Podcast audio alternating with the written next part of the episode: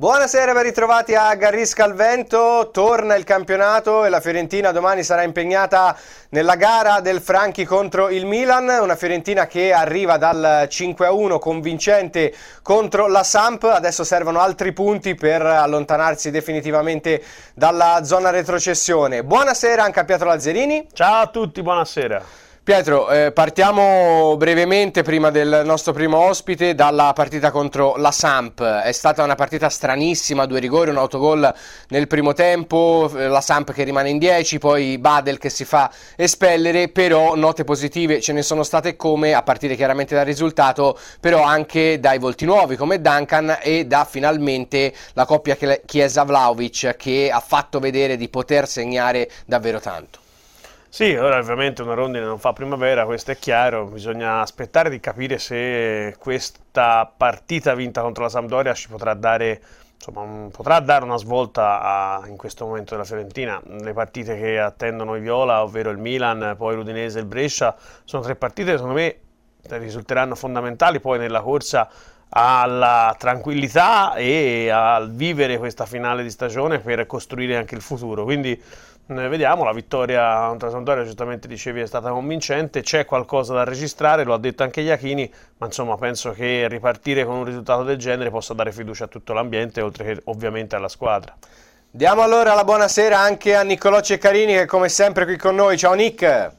Buonasera a voi, buonasera a tutti. Ciao ragazzi. Allora Nick, la settimana scorsa abbiamo parlato del mercato dei terreni, se ti ricordi, e ti avevo detto che mm. ti avremmo fatto delle, delle, domande sul mercato del calcio, ovvero il calciomercato. Ripartiamo da quello che è successo, ovvero dall'acquisto della Fiorentina di Patrick Cutrone. Sarà una partita molto particolare per lui, quella contro il Milan, la sua prima da ex non partirà titolare perché Vlaovic è in netto vantaggio. Iachini ha detto anche che non è proprio al 100% Cutrone, però ripartiamo da ciò che è successo a gennaio con l'acquisto della Fiorentina di Cutrone.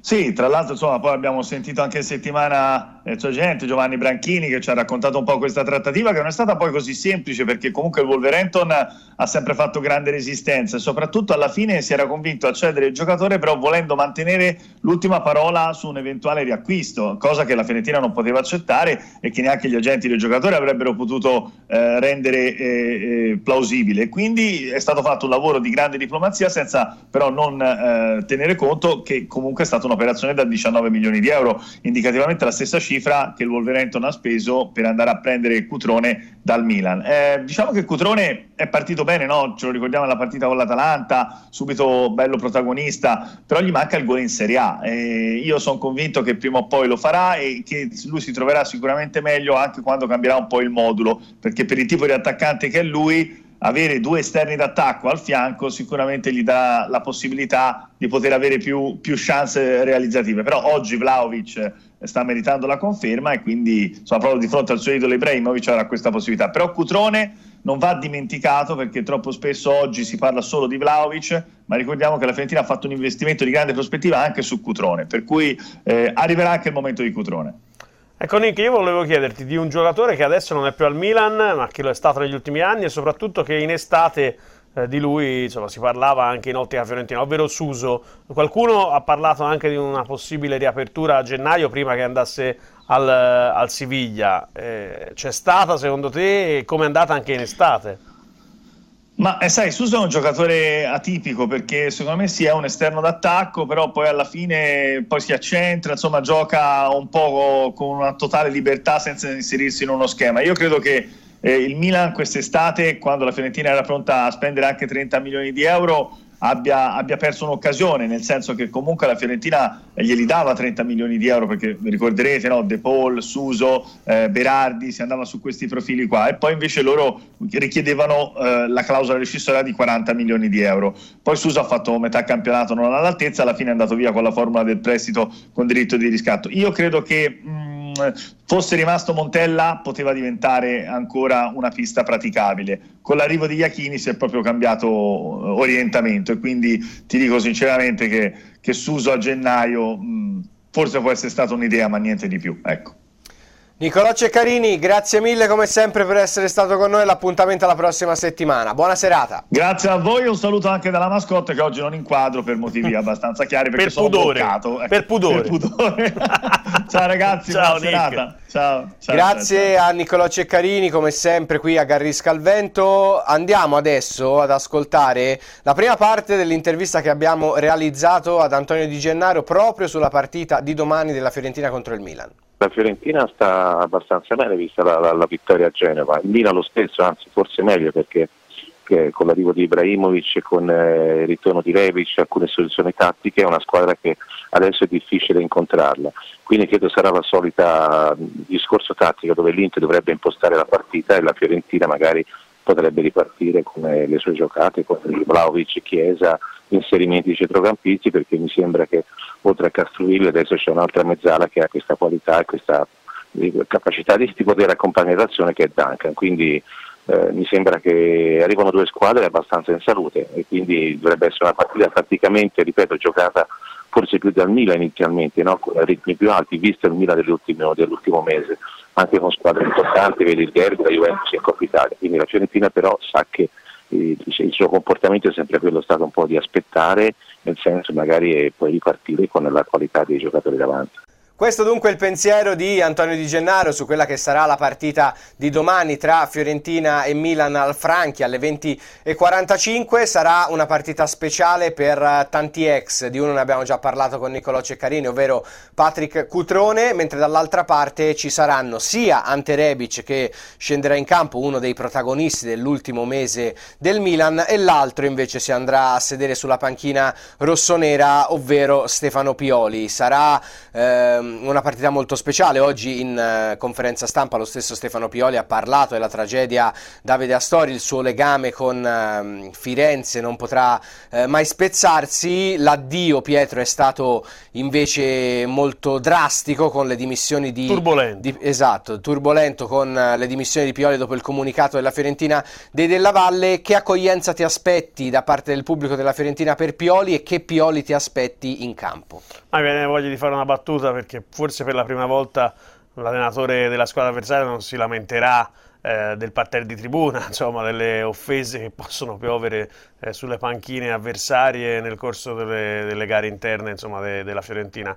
Eh, però a parte le battute direi che sicuramente lo Stadio Franchi lo accoglierà con tanti applausi, probabilmente anche qualche striscione da parte della curva Fiesole, nel senso che comunque viene ricordato un allenatore eh, molto umano, legato alla città, legato ai propri giocatori e cacciato, se vogliamo, eh, da, dai Della Valle e dalla dirigenza con quel comunicato che ovviamente fu un colpo al cuore anche per lo stesso Pioli che addirittura è arrivato a decidere di eh, anticipare no? l'addio con la rescissione, quindi una cosa strana nel calcio, lo possiamo dire senza dubbio, eh, però da uomo ha deciso insomma, di, di, dire addio alla Fiorentina in questo modo, quindi sicuramente verrà accolto molto bene, speriamo però che la Fiorentina possa fargli uno sgambetto perché in questo caso la Fiorentina ha bisogno di vincere e quindi non si guarda in faccia nemmeno all'amico Stefano Pioli.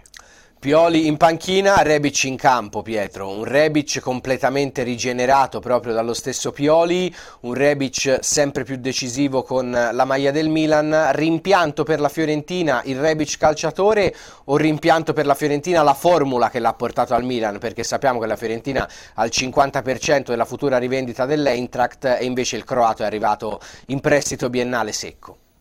Beh sì, la Fiorentina purtroppo dovrà aspettare ancora tanto tempo per ricevere quello che gli spetta da da un, punto di vista economico. Mi viene da dire che prima o poi qualche milione da questa situazione verrà comunque sfruttato dalla, dalla Fiorentina. Non penso sia un rimpianto tecnico, nel senso che quando giocava in viola non era il Rebic di adesso, neanche il Rebic del, dell'Eintracht, eh, quindi quello della nazionale croata e quindi è più che altro un rimpianto su una questione economica perché la Fiorentina aspetta ormai da, da, tempo di ricevere questo benedetto 50% che invece non incasserà prima del 2021 a meno che eh, il Milan non decida magari quest'estate di ritrattare con l'Eintracht eh, e di anticipare la, l'acquisto, ma la vedo difficile.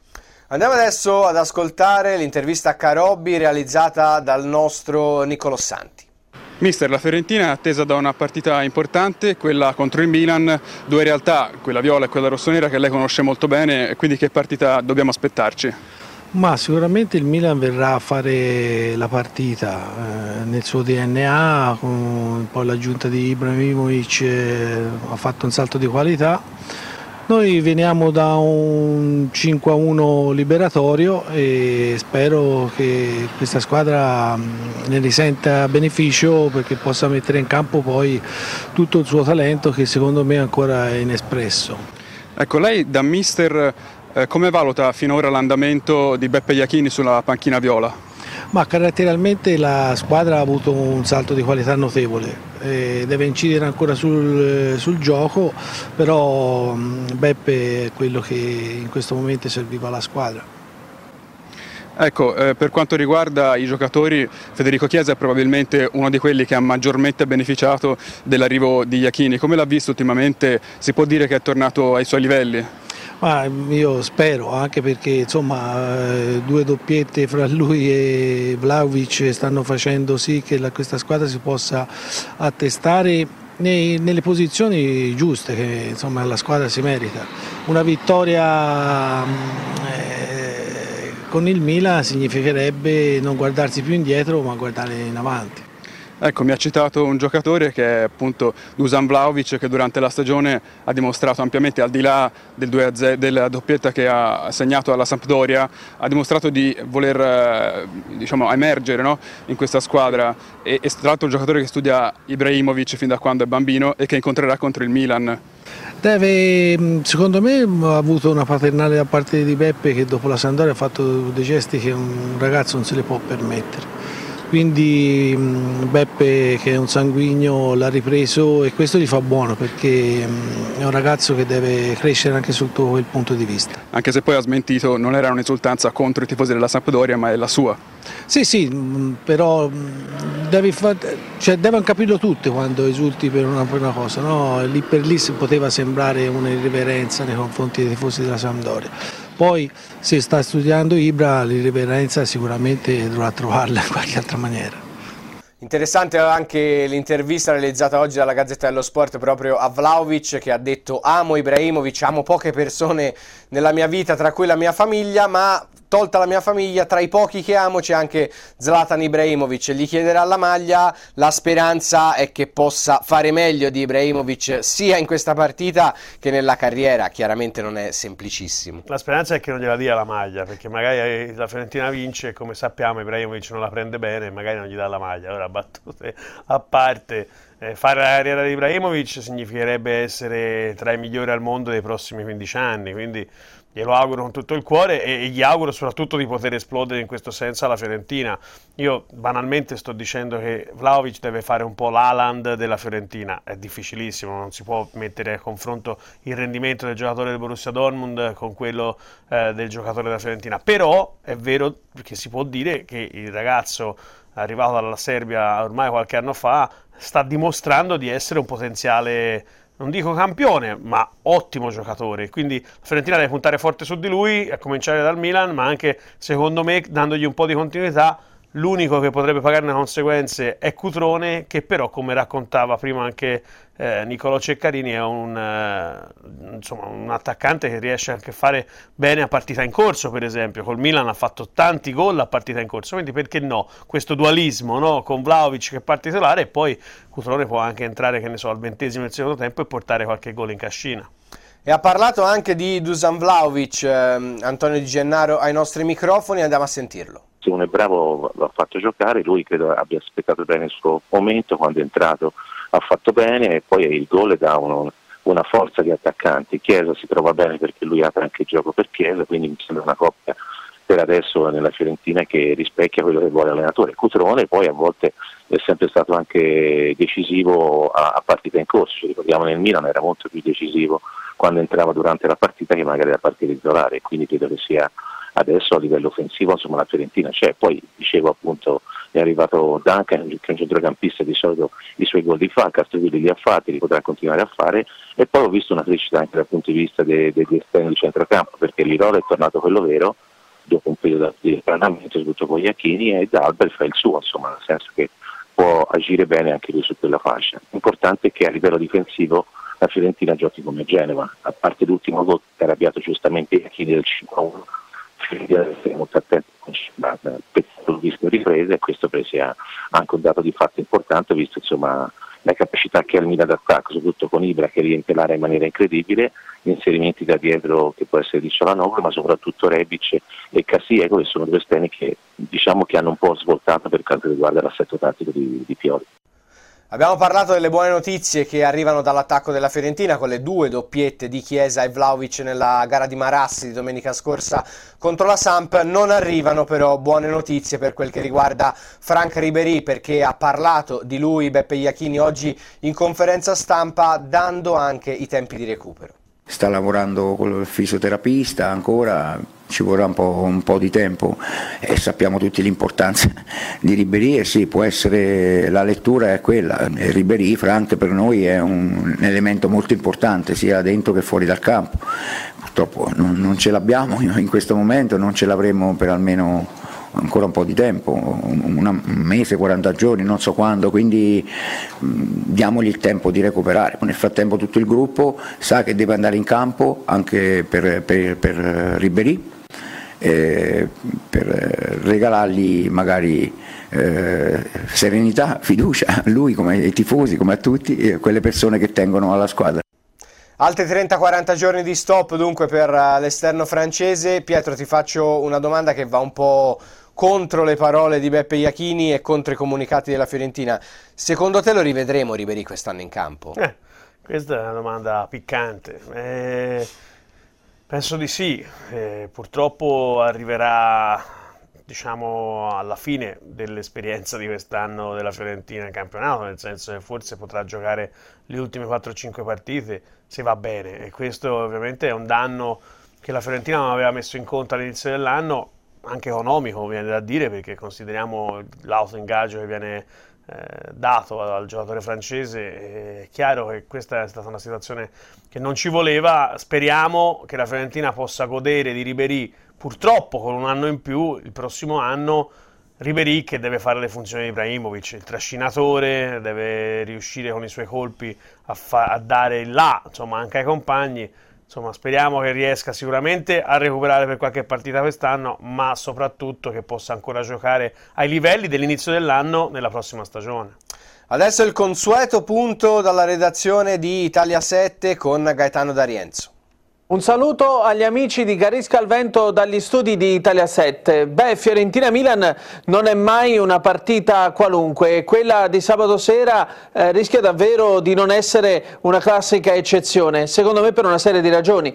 Eh, innanzitutto dobbiamo dire che le due squadre arrivano all'appuntamento fuori dai giochi d'alta classifica, questo ormai è noto, benché entrambe sperano di poter fare eh, meglio e stando all'ultima giornata eh, ci sono le condizioni sia per i rossoneri che per i Viola, eh, ma eh, sono altre le ragioni che si muovono dietro a questa interessante sfida e riguardano gli ex. Innanzitutto dal mio punto di vista Ante Rebic che è l'uomo chiave di questo Milan nelle ultime giornate, sia in raffica ha fatto 5 gol eh, con la maglia del diavolo ed è un eh, ex di lusso, eh, dopo la Fiorentina ha avuto fortune alterne tra cui una grande prestazione al mondiale, adesso sembra essere nuovamente rinato ed è atteso dal pubblico del Franchi. Pubblico del Franchi che darà il benvenuto e vedremo come al primo ritorno in panchina da avversario a Stefano Pioli, andato via la scorsa stagione eh, nelle condizioni in cui ovviamente eh, tutti voi sapete. Eh, è definito un uomo con la U maiuscola, un allenatore di, da rispettare soprattutto eh, per la sua umanità e quindi non abbiamo dubbio che il Franchi eh, che non ha dimenticato il finale invece disastroso di stagione dopo il suo eh, addio gli tributerà un applauso ma è interessante vedere come anche Pioli reagirà al saluto del eh, pubblico dello stadio di Campo di Marte. Ebbene è tutto per eh, questa settimana da Italia 7, un saluto ancora una volta a Garisca al Vento. Grazie a Gaetano D'Arienzo e a tutta la redazione di Italia 7, noi ringraziamo anche i mm, telespettatori di Italia 7 che ci stanno seguendo, siamo arrivati Pietro alla conclusione di questa nostra puntata, l'appuntamento come sempre con Garri Scalvento è alla prossima settimana, sempre di venerdì, grazie. Grazie a voi. E grazie a tutti voi per averci seguito buona serata.